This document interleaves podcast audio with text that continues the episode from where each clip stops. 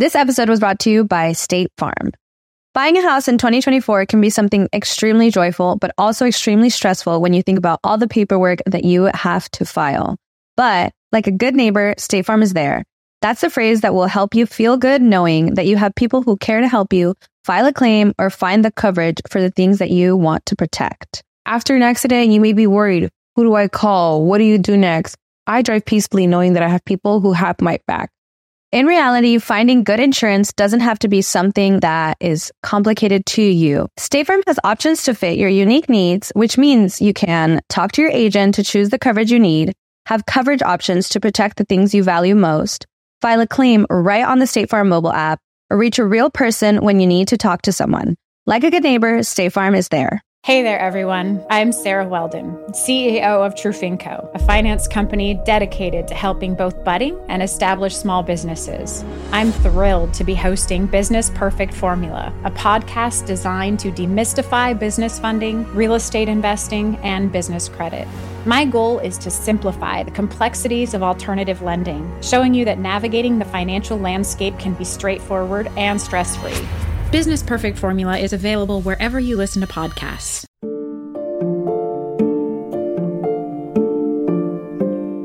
If people in the DRC cannot plant because they're driven away from the fields, they don't have what they need to feed themselves every day.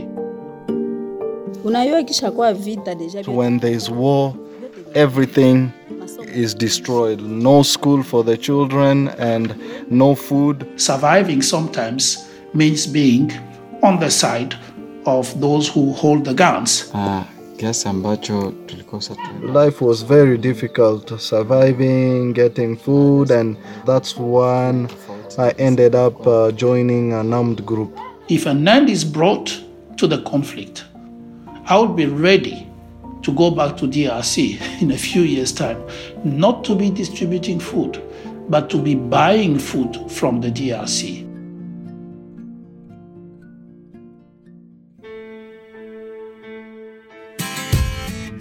This is the Global Goals Cast, the podcast that shows how we can change the world. In this episode, famine and how to end it. 100 million women, men, and children are going to bed tonight dangerously underfed. But the solution isn't just delivering food, it's making peace. This podcast is all about making progress and celebrating champions. But we also shine a light on issues that might either derail the progress or on connections that are harder to see. In a moment, we will hear about the connection between conflict and extreme hunger and the new approach by humanitarian agencies. But first, this word about our sponsors. This episode is sponsored by MasterCard. Stay with us later for an interview with Tara Nathan, Executive Vice President of Humanitarian Development at MasterCard, who will tell us about the digital aid network MasterCard is helping to build. And our thanks to CBS News Digital and to Harman, the official sound of Global Goals Cast.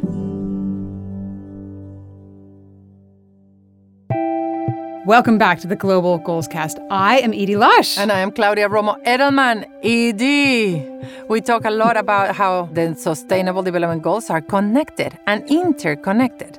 How one goal, say educating girls, helps achieve other goals like ending extreme poverty. Exactamente, Claudia. And in this episode, we're going to explore a vivid and brutal example of this connection. Goal number two is zero hunger by 2030. Goal 16 calls for peace and strong institutions. What humanitarian agencies say is that we will never achieve zero hunger without major strides towards resolving conflicts. Let us share some basic facts. The World Food Program says that about 113 million people are suffering acute hunger in 53 countries.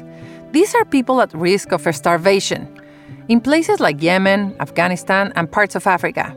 The problem in the majority of these severe situations is not a lack of food. It's war and conflict that prevents the growing of food or its delivery. Or both. Right, exactly. So the lasting solution isn't dropping burlap bags of food from cargo planes.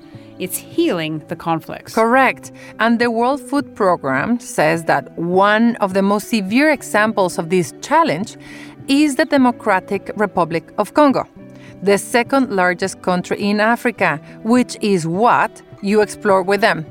And the Democratic Republic of Congo, Edie, as you know, holds a very special place in my heart. It was the first ever campaign I launched. And we are going to talk about that at the end of the show. So you, the dear listener, have to hang on for that.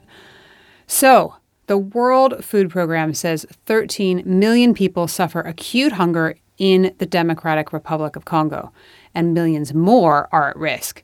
The country has been torn apart by violence, and millions of people have been displaced from their land. So, in this very fertile country, they can't grow enough food for themselves, and it is often very hard to get food to them. To understand this situation, I spoke with three people in the DRC. The first was Claude Jibidar, who directs the efforts of the World Food Program in the DRC. And to help tell the story, he introduced me to two local colleagues.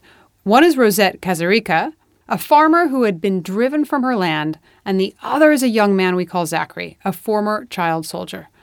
We'll hear more from them through a World Food Program translator. I'll tell you more about him later. Claude Jibidar has been with the World Food Program for 25 years. As a fact, World Food Program, WFP, Edie, what do you say we actually start a lexicon in this podcast and we start introducing jargons and abbreviations that people should know about. So, Claude has been with the World Food Program, WFP, for 25 years. Okay, I, I, will allow that jargon. He worked in the DRC in his younger days and then returned in 2016 after a tour in Afghanistan as conditions in the DRC were worsening. The DRC is part of my daily concerns, worries. It's what keeps me awake at night because DRC is one of those countries where everything should be in place for people to have more than enough to eat. The farming we do is in a very difficult context because since 1994 the war has been uh, making access difficult to our farms. If people in the DRC cannot plant because they are uprooted, because they're driven away from the fields, they don't have what they need to feed themselves every day. They don't have what it needs to take a sick child to a health center or take a child to school. That's the bottom line. If people don't cultivate in DRC, they don't eat. The one important factor, if I was to pin only one in the DRC, I would say conflict. And what it means is that a family, a woman, her children, their husband, in the middle of the night, anytime, suddenly, they have to run. And they run, they leave everything behind. It was uh, one of the groups called CNDP that attacked the regular army. It was heated up badly that uh, the army had to flee and that in that period there were many people that lost their lives. And in that period we had to run away. We had to flee from that na hata wengine walikufa. And at that time we fled with my four children and uh, with my husband and uh, my mother.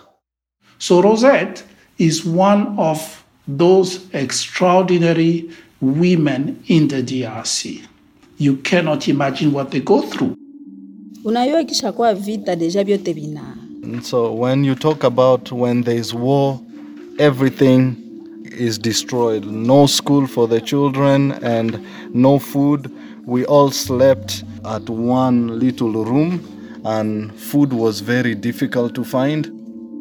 It would be simple, or perhaps I should say simplistic, to think of all of this as good farmers driven from their land by evil soldiers.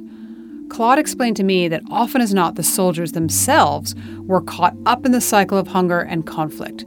The perpetrators are victims too in many instances, you are talking of a handful of you know young guys from a village trying to survive. And what do they do to survive? They try to have access to resources, either by taking it from whoever may provide them something a bag of maize, a cow, a goat from the villagers, simply because those young people are armed. In other circumstances, maybe much better organized groups.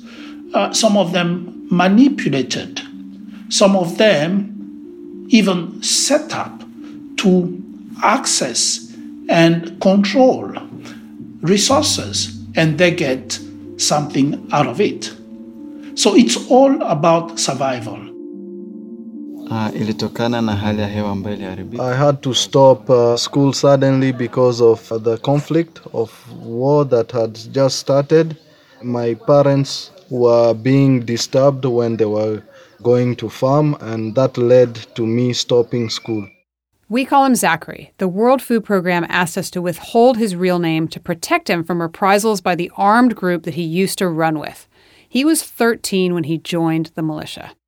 Uh, kiasi ambacho tulikosa tuende wapi tufanye nini. Life was very difficult, surviving, getting food, and I started having ideas, and that's when I ended up uh, joining an armed group. You realize that uh, they did go through some terrible times. These were people who were trying to survive. Ilikuwa Once I joined uh, the armed group, life was even more difficult than I had thought before because it was very, very, very difficult to eat. And uh, once we would fight every time and not eat anything. And when you left as a group to go out somewhere to fight, you'd leave with a number of 10, and you come back three people, and there was even no medicine. We just lived like that. Surviving sometimes means being on the side of those who hold the guns rather than being the victims of those people. Survival is also about, you know, making sure that you can have access to those resources yourself. Kwa chakula tulikuwa naenda sa- Our food, we used to get it from the farmers. We would go in people's farm and take things. We would do looting most of the times and uh, would stop cars on the road, take what we want, also some money. kila kitu yani tulikuwa pale. Yeah, that's how we, we got our food. And that goes on until a time when somebody can come and give you alternatives, give you options. And Zachary, like many others, they had this opportunity to be given options. And um, through those options, you know, change the way they were looking at their future.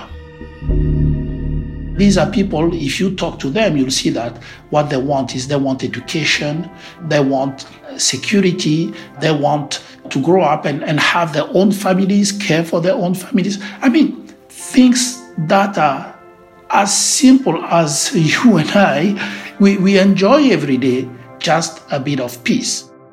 There is more than enough to feed everybody. I don't think that is the point.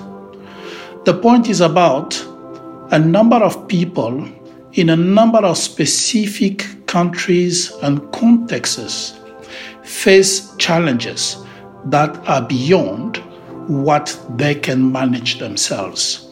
And that is where I believe, you know, agencies like the World Food Program and all the others really have to come together.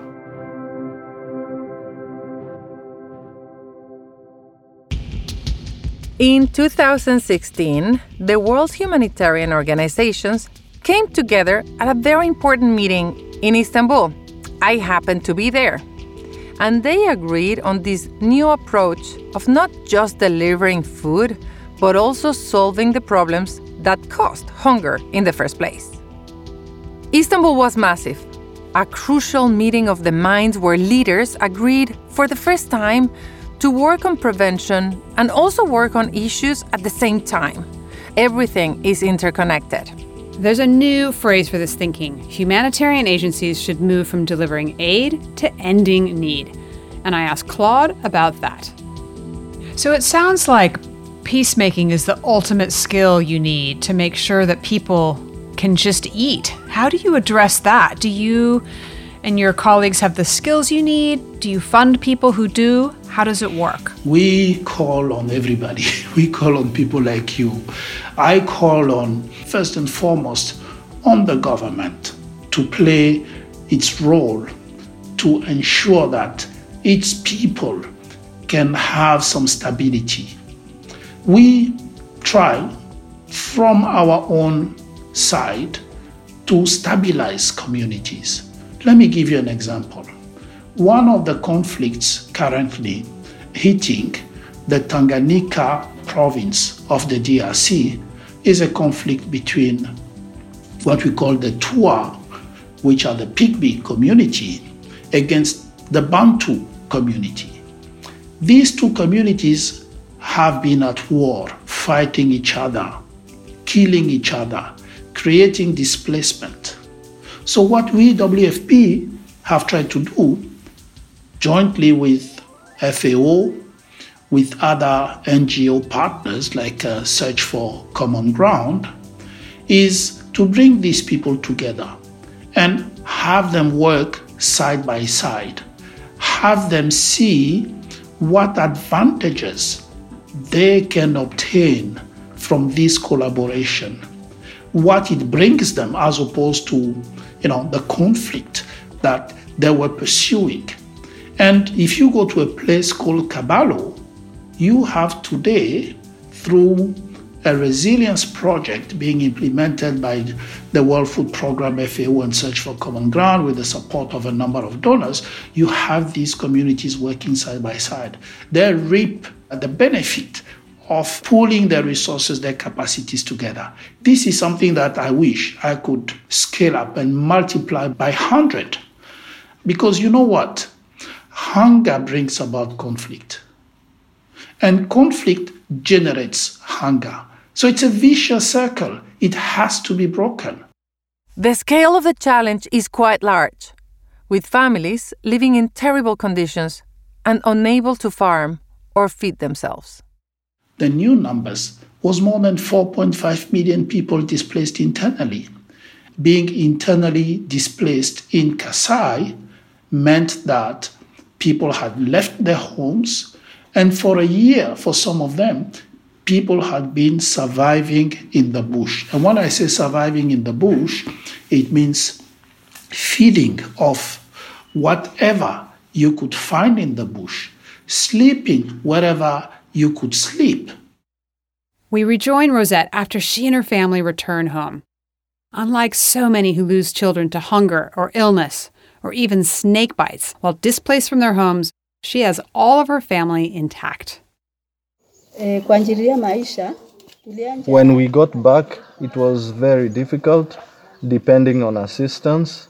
Everybody was trying to farm in their own different ways. Seeds were difficult to find before that until when WFP, uh, the World Food Program, and Food uh, and Agriculture Organization came in to support us with the trainings on how to farm and uh, increase our produce, and also provided us seeds and tools. And so now, what are you growing, Rosette? We farm maize, beans, cabbages, eggplants. I'm able to plant for selling and also eating some in the family. And also, I'm managing to to have some money selling my products to pay for basic services and most importantly, uh, the children's school fees. WFP, FAO helps them, provide them with a bit of food, provide them with a bit of seeds, a few tools, and two months after, you see Rosette and you see other women chanting, dancing, because they have had their first harvest. And that's one of the stories, but it is the story of, I would say, all the women that we are meeting in the DRC. And that's why for us, it is so important to be behind these people, to support them, to listen to what they want, what they need, and do our utmost to be able to bring them. Because what we're bringing is very little. And what they are fighting, what they are struggling, is so much more, so much more than what we can bring them. That's why I think the story, the history of the DRC, you know, if this country becomes what it is meant to be, I think it will be thanks to the women of the DRC. As she was rebuilding her own life, Rosette was able to take on a leadership role in a farmers group that is part of the resilience building encouraged by the World Food Program. It is called Purchase for Progress, and it helps farmers build their markets and income. I am the president of the 11 uh, farmers organization. It is very important as the project came because here in our area it's very difficult for women to, to be in positions to make decisions. It was always the man that makes the decision, even in their homes. But now I'm part of the team. I am now making able to make decision, and it makes me very happy. Through this project, I've also learned personally that uh, farming is a is a very good business. It's a business because it has enabled me to learn the value of what I produce. I know that food is very important and there's a portion I can keep, I can store for eating, and a portion I can sell, and it has increased my income in my house. Here, there's a common saying that says uh, union is power, and through uh, this project, Purchase for Progress, we have become one. We, it has brought us together in this conflict situation that we lived before. If I'm in a difficult situation, I know I can go to another person within the group because now we know each other better. I found where I belong. I know that with farming, I plan my life better. I know what I produce, my income is, and that's how I live. Pale ndio kunakuwa maisha ya yangu na watoto yangu. When we come back, we will hear why Zachary decided to lay down his guns and give up being a child soldier. But first, another cool woman from MasterCard. Tara Nathan, Executive Vice President in charge of humanitarian development. Kadi, we met her in Davos, remember? Indeed. And I spoke to her about the digital aid network MasterCard is helping to build we see that while philanthropy has a critical role to play, we believe that our technology and our capabilities and leveraging our knowledge of not just digital technologies, but of building payments ecosystems can really have transformational impact. Specific examples we partnered with a number of different NGOs, the likes of Mercy Corps and uh, Save the Children, World Vision, etc., to build something called the MasterCard Aid Network. What the MasterCard Aid Network was, was a digital wallet that enabled a beneficiary who was sitting in a remote place, whether in Yemen, in a disconnected environment with no mobile phone coverage, with no power, no electricity, the ability to receive digitally their food and their humanitarian benefits. What this does is because they're receiving it digitally, it gives that beneficiary the ability to redeem at a local marketplace, just like you or I would. It enables them to redeem their benefits for fresh fruits and fresh vegetables and to actually make healthy choices for their families. The other side of that really is what it does for the organizations that service and that serve these beneficiaries, like the, the NGOs who we partner with and that is it gives them a more cost effective way, a more auditable, a more transparent way to provide these benefits. We look at our digital infrastructure as sort of digital roads that, that give access to a number of different services. And we have another solution that we are deploying currently across Uganda and Kenya and in India as well, which is giving for example, smallholder farmers access to agri-buyers. So a smallholder farmer typically in a rural environment would be limited as to where they could sell their goods. So their household income will be limited by who comes to their literally who comes to their farm gate and purchases what their wares are. By digitally enabling these smallholder farmers, we give them access to large scale agri buyers who can now pay much more for their produce or for their beans or for their crops and eliminate some of the middlemen who sit and extract rents in these value chains. We now either eliminate some of that and or create transparency. More from MasterCard and Tara Nathan later. Now let's return to our conversation about how conflict and famine are tied together. And no one illustrates that better than Zachary, who talks about the terror of being a child soldier.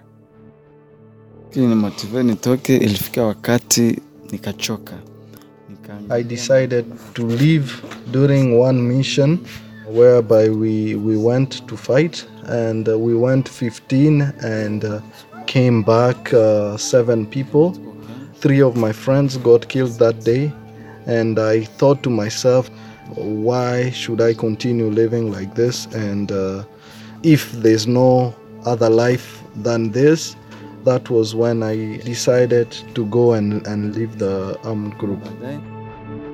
He would have been killed if he'd asked to leave. He fled in the night, made it home, but then had to go into hiding from the very militias that he'd run away from. And here is where the coordinated humanitarian efforts to end need gave Zachary a new start. He joined a training program run by a local NGO focused on rehabilitating former child soldiers. The WFP made sure he was fed while he was learning how to start a new business. Na utueleze zaidi. Uh, I got registered for the program and uh, they took us to a place where they would train us and they asked us what we wanted to learn as me i was passionate about computer science and uh, that's what I chose to be trained in. The place where the educational center was located was uh, two hours walk from where I lived, from my village, my home. I had to wake up very early in the morning, around five o'clock, to be there at eight o'clock. It was very difficult in the beginning. I was motivated and encouraged through the food that uh, World Food Program was giving out to the former ex-soldiers participating, taking part in that training. That motivated me, encouraged me to continue and finish the training. After the training and with the exit kit, that's a computer and a printer provided by the program, he was able to open his own business providing printing, scanning, word processing, and more. I open the place and I make some money out of it. With the place I've opened, I'm also providing training, showing uh, some youth that are interested in uh, computers and computer sciences. And also through that, I've been able to sensitize former armed group people that were still in there. I talked to them and sensitized them out of it to get out. He also used his experience to discourage other young people thinking of joining an armed group. He had succeeded with seven people who were about to join the militia. Na esko najiona I see myself as a peacemaker, and uh, the more knowledge I get, the more I'll have the ability to help out as many people as possible. I dream of a place where we are able to, to live free of children going into armed groups, like the way I did.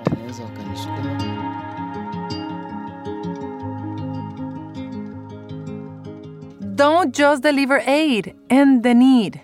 We can really see that in the stories of Rosette and Zachary.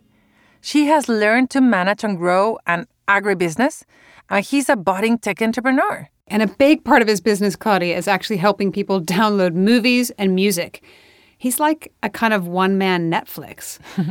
But that's to say nothing of his newfound role working to keep young men and women like him out of the armed militias. I was really moved by my conversation with Zachary and also Claude Jibidar. He and the other humanitarian leaders know what needs to be done in the DRC. If peace and stability can be created, the experts say the DRC has the abundance to produce enough food to feed everyone in Africa with food left over. I always say, as a joke, that in the DRC, when you take your tomato, you wash your tomato, you throw the water, you come a month after you have a tomato plant. But it is true, it's not a joke. I recall back in the 90s, we tried to rehabilitate some rail tracks that had not been used for nine months. There were trees, trees had grown in the middle of the tracks I mean, that's what DRC is about. The potential is there. Everything grows and grows very fast. If an end is brought to the conflict, I will be ready to go back to DRC in a few years' time, not to be distributing food, but to be buying food from the DRC and taking that food in a number of other places where they're hit by drought and by, you know, like Mozambique at the moment with, uh, you know, these floodings. Because the DRC can feed huge numbers of people. FAO talks of 2 billion people. This country hosting currently 90 million people, of which at least 20 millions are food insecure, that country could produce enough to feed 2 billions. Claudia, I don't know if you're aware, but we had some behind the scene drama making this episode. As you can see, conflict is a daily issue in life in the DRC. So it turned out to be a daily issue in recording.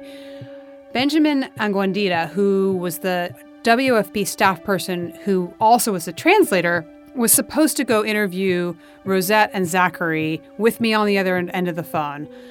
And I got a message from his office saying he's had to turn around because there's armed militias on the road between his office and where Zachary and Rosette live. So the exact same issues that affect those folks in our episode affected our podcast. I started by telling you, Edie, when I was working for the UN Refugee Agency in 2008, no one, I mean, no one spoke about the DRC. The focus was in Darfur and in other areas of Africa and the world. But I went out and started measuring and checking media space given to the DRC, how much media was covering it, and literally was nothing. Hmm. Was one of the countries that had very little funding, and there were 5,000 people killed every day, and the number of child soldiers that were in DRC was were humongous. So it was almost like the bloodiest place in the world that no one saw. I went out and started knocking doors of different people to try to get some attention to the DRC. So the first door I knocked was Universal Studios and hmm. said, I need you guys to come to the DRC and film something so that we can bring this issue to the table. You can only imagine their faces when I said that, and they were like, What's DRC? But beyond that, they committed to actually doing that. And we went afterwards to try to get a soundtrack so that we could do something. So the Rolling Stones donated Give Me Shelter. And then we went out to Ben Affleck to see whether he could actually direct this video to try to incentivize people to give shelter, to actually understand that DRC was a tragedy that needed to be seen and needed to be corrected, knowing how much potential DRC had. You can only imagine the amount of times that we tried to take off with the little planes full of equipment trying to land in the mm. DRC was not possible. So I thank everybody for having made that effort and it brought DRC from the invisible to the visible to some degree. What did you learn from that? DRC is a place that illustrates that you have to work together on so many fronts at the same time. And, you know, like it's not that you can work towards education and forget about gender, and you have to work on everything at the same time. And it's such a potential land. People understanding, leaders understanding that in order to really accomplish ambitious goals, you have to work on many things at the same time and pretty much work on prevention. But it is pretty much what the Sustainable Development Goals or SDGs are. there we go. Lexicon number five. There we go. Can I, before we move on, I just want to say the next time you go to knock on the door of Ben Affleck and the Rolling Stones, I, I, I could come too. I can also knock on doors.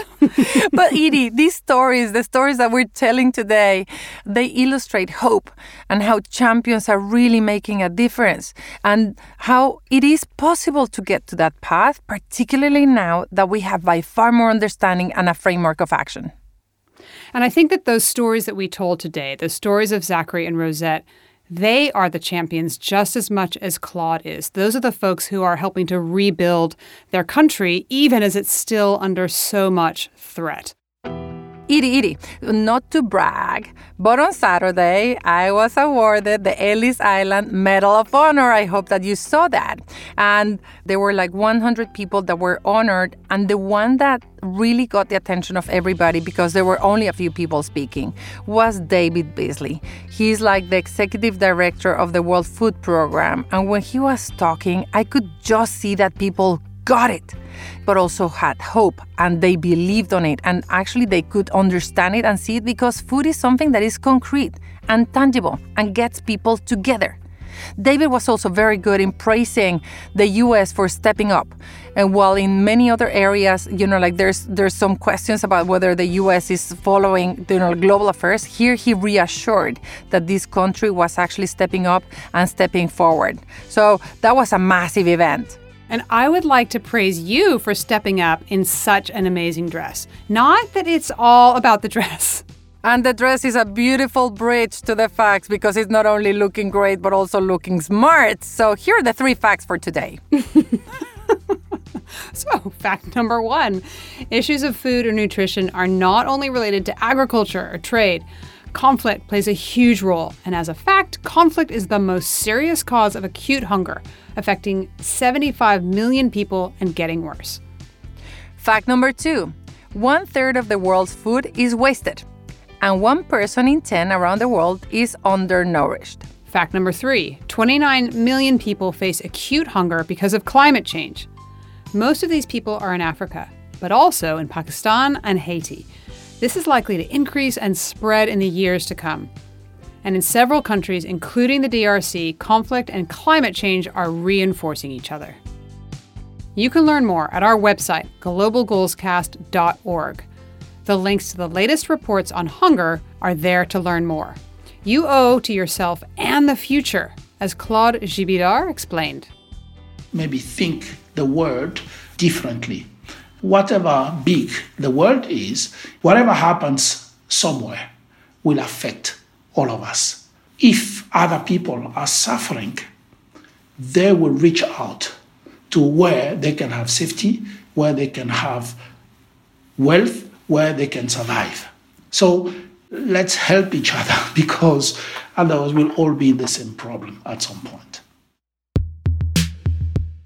Okay, Claudia, we've also got some actions Action number one, Claudia, take out your phone. Yeah. And if you haven't already, download Share the Meal, the World Food Program, oop, the WFP's app. It lets you pick where you want your help to go. So swipe till you find the one you want to click on, and then you can feel good. I did this yesterday and I was tidying up the script, and I chose the DRC because the money I give goes directly to the school feeding programs like the one Rosette sells her crops to. So I'm going to correspond your action with another phone action. Edie, take out your phone. Now, download Olio. You got it? I got it. I did it. There you go. So snap a picture of something you don't want in your fridge or cupboard. And within a day, someone in your neighborhood will come and pick it up. How smart is that? Combat food waste and eliminate hunger locally. That's awesome. Edie did this all last weekend, didn't you? I did, and I even got rid of my cranberry sauce that I thought no one but Americans would want. And why would they want it in London in May? And somebody did. That's what's amazing. Download Olio, guys. Action number three support partners of Global Goalscast. Slow Food, check out their Food for Change campaign, which explains how our food choices have a direct impact on the future of the planet. And also support Gastromotiva from our friends in Brazil that feed people in underprivileged areas, reduce food waste by cooking it, and also empower youth to be more aware and more conscious about their food. And here's the Global Goalscast lexicon WFP, World Food Program. DRC, Democratic Republic of Congo. SDGs, Sustainable Development Goals. And NGOs. I don't even ah, know what they are. Non-governmental non-governmental organizations. now, let's hear more from Tara Nathan, Executive Vice President at MasterCard. Earlier, she introduced us to the way MasterCard is helping people in remote locations to receive aid digitally and how that in turn is promoting better nutrition. Is all of this being done via the mobile phone? We find that in a majority of the contexts where people living at the base in marginalized communities exist, frankly, have no connectivity or have very intermittent connectivity. And so, in those types of contexts, what we're really trying to figure out, and we're doing a lot of innovation around, is how we can create offline solutions. So, offline solutions that are facilitated via what looks like a regular MasterCard that you carry around in your wallet. But now, what we do is we leverage that chip card to serve, if you will, as an entry level mobile phone almost, because it can store data, it can store biometric capabilities. Wouldn't it be great if someone can show up at a point of interface, at a point of sale, and just via their biometrics, just via who they are, capture their face and receive the goods and services to which they are entitled. So, what do you think the biggest challenges are with the programs that you get involved with that aim to serve marginalized individuals and communities? I think the biggest challenge that we face, frankly, is that the various actors across the humanitarian and development sectors still fail to act in concert. So, what does that mean? We have very siloed approaches, both from a solution perspective, from a technology perspective, from a go to market perspective. And what that results in is high cost for donors. It results in unprofitability for the private sector. It results in substandard solutions for the beneficiaries we seek to serve. So that is the main gap. We've made an effort to this end in conjunction with about 35 other partners. We launched in Davos actually two years ago the Smart Communities Coalition. And the Smart Communities Coalition is really aimed at doing that. Smart Communities Coalition really aims to say how do we create the digital roads, the power roads, the connectivity roads that create the infrastructure that can provide those long term solutions? I think these are the types of ecosystem or joint approaches that are really going to be critical if we are going to solve, you know, what has been repeatedly called out as the several trillion dollar funding gap to achieve the, the sustainable development goals. That was Tara Nathan from MasterCard. And that was a wrap. That's it for this episode of Global Goals Cast. Thank you so much to all our guests. You can find out more on our website, globalgoalscast.org. Please like and subscribe wherever you get your podcast and follow us on social media at Global Goalscast. Goodbye, Edie Lush. Goodbye, Claudia. Bye. Music in this episode was by Neil Hale. Andrew Phillips, Angelica Garcia, Simon James, Katie Crone, and Ashish Pillawal. Thanks to our translator, Benjamin Agwandia. This episode was made possible with the support of MasterCard, CBS News Digital, and Harman, the official sound of Global Goalscast. Are you ready to turn your best ideas into a thriving online business? Introducing Shopify, your no excuses business partner. You might not realize, but our podcast, More Than Mummies, it's a business. And we started it, of course, to talk about maternity, not to become an e commerce expert. So, yeah, we needed some help selling our merch and getting our store up and running. Woohoo! Another sale! Shopify is a commerce platform revolutionizing millions of businesses worldwide. No matter if you are a garage entrepreneur or a big business, Shopify is the only tool you need to start and grow your business without the struggle. With Shopify single dashboard, you can manage orders, shipping, and payments from anywhere, giving you the insights you need wherever you are. Sign up for $1 per month trial period at shopify.com slash sonoro, all lowercase. Go to shopify.com slash sonoro to take your business to the next level today. Shopify.com slash sonoro. Hey there, everyone. I'm Sarah Weldon, CEO of Trufinco, a finance company dedicated to helping both budding and established small businesses. I'm thrilled to be hosting Business Perfect Formula, a podcast designed to demystify business funding, real estate investing, and business credit. My goal is to simplify the complexities of alternative lending, showing you that navigating the financial landscape can be straightforward and stress free. Business Perfect Formula is available wherever you listen to podcasts.